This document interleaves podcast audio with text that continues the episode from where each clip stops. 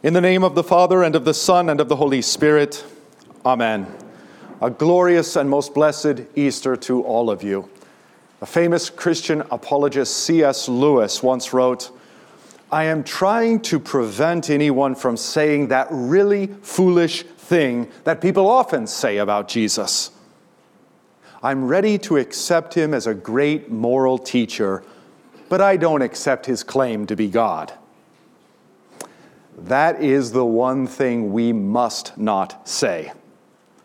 A man who was merely a man and said the sort of things that Jesus said would not be a great moral teacher. He would either be a lunatic on the level with a man who thinks he's a poached egg, or else he would be the devil of hell. You must make your choice. Either this man was and is the Son of God or else a madman, or something worse. You can shut him up for a fool, you can spit at him and kill him as a demon, or you can fall at his feet and call him Lord and God. But let us not come with any patronizing nonsense about his being a great human teacher. He has not left that open to us. He did not intend to. Thus far, Lewis. And he's right.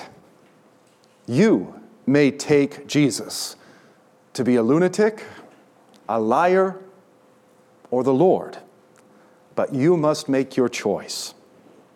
And so too with the resurrection. Jesus either rose from the dead literally, physically, in his body, or he did not. You must make your choice. If you believe he is not risen, then your whole life will be shaped around that belief. You are still in your sins. And death will mean for you something very different than it means for the Christian. On the other hand, if you believe that he is risen, then this joyful news will begin shaping your entire life. Jesus is risen. Your sins are forgiven.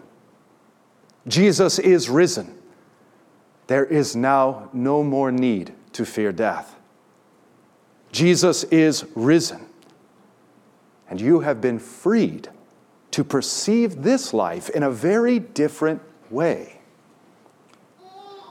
It was precisely the fact that Jesus is risen that transformed the fearful disciples of Jesus into fearless witnesses of Jesus proclaiming the forgiveness of sins in His name, proclaiming His death and resurrection to the entire world, enduring the attempts of government to shut their preaching down, enduring persecutions, beatings, imprisonments, and finally death, but never allowing the good news to be silenced.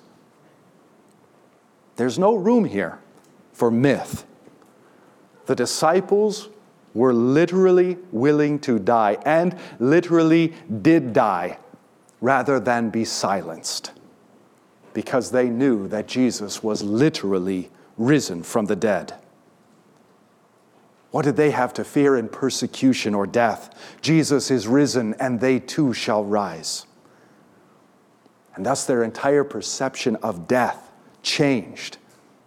And with it, their entire perception of this life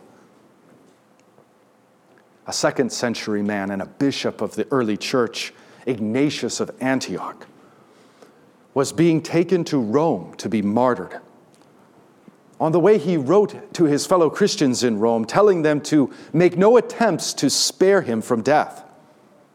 It is better for me to die with Christ, he wrote, than to be king over the ends of the earth.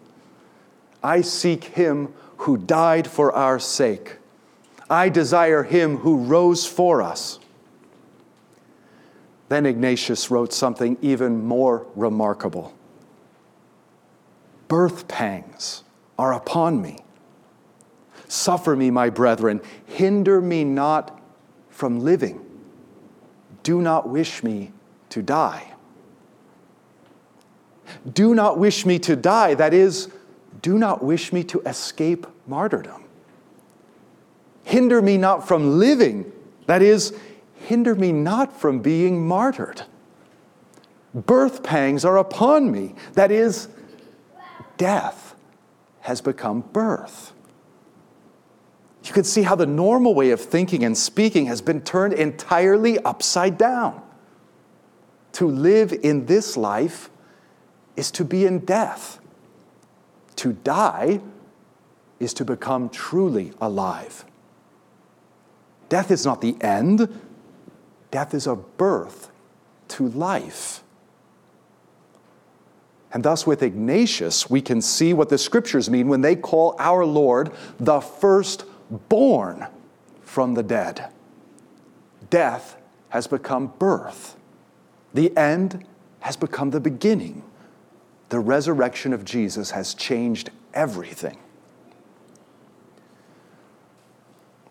Perhaps the most stunning thing we've all witnessed this past year is the profound fear of death that grips the world.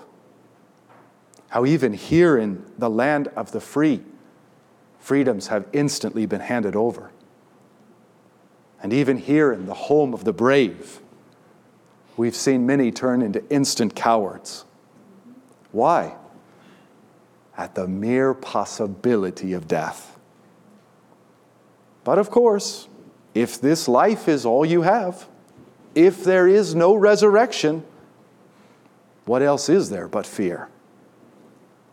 For the pagan, every passing second is one step closer to the end, to death. But for the Christian, every passing second is one step closer to the beginning, to birth. Jesus is the firstborn from the dead. And thus, our perception of this life becomes radically altered. We can, in fact, come to see it as a kind of existence in utero. We are not yet born. St. Paul sees it in just this way. He writes, The whole creation is groaning in the pains of childbirth up to the very present. Then he likens the sufferings of this world as to birth pangs, and as those being born to the sons of God. So, too, the scriptures make a point of recording that after Jesus was crucified, his body was laid into a tomb that had never been used before. Just as he was born of a virgin womb, he would be born from a virgin tomb. And St. Paul directly connects us to this virgin tomb. Do you not know, he writes, that all of us who were baptized into Christ Jesus were baptized into his death? We were buried, therefore, with him by baptism. Buried with him into that tomb that is a womb he is the firstborn from the tomb, and in due time we too shall be born. So, paradoxically, to be born is to die, and to die is to be born. Every single person born into this world will die. I don't know about you, but I wasn't asked if I wanted to be born, and I'm certainly not going to be asked if I want to die. to be born is as good as to be dead. So here's the key you need to die before you die so that when you die, you won't die.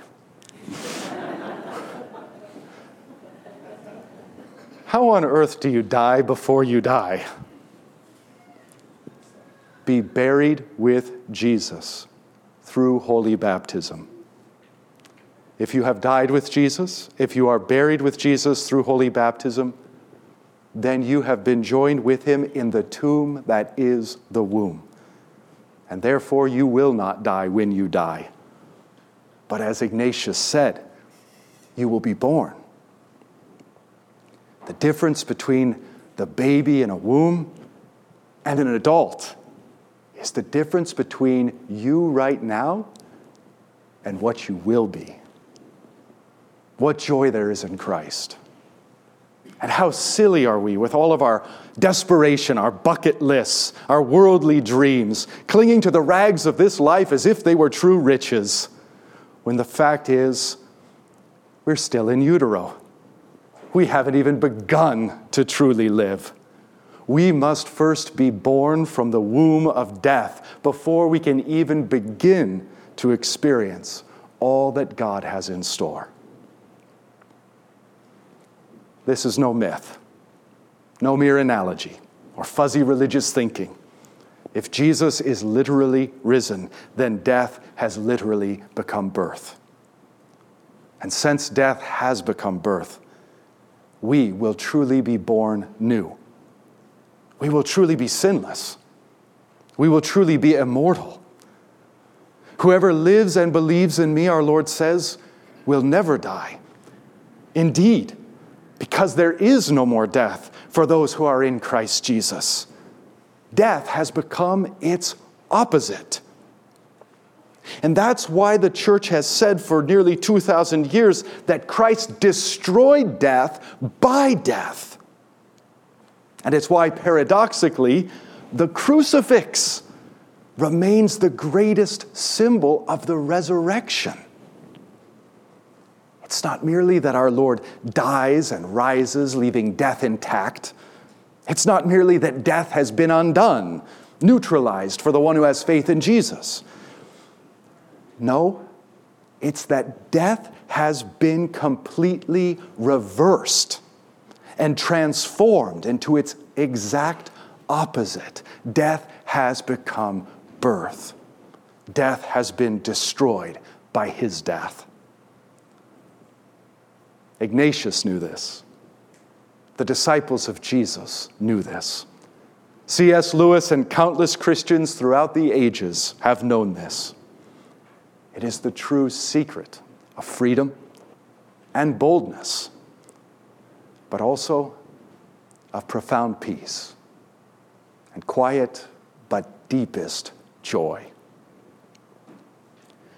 Though the earth gives way, though the mountains be moved into the heart of the sea, be still and know that death has become birth, that Jesus is the firstborn from the dead, and that we too shall soon be born. In the name of the Father, and of the Son, and of the Holy Spirit. Amen.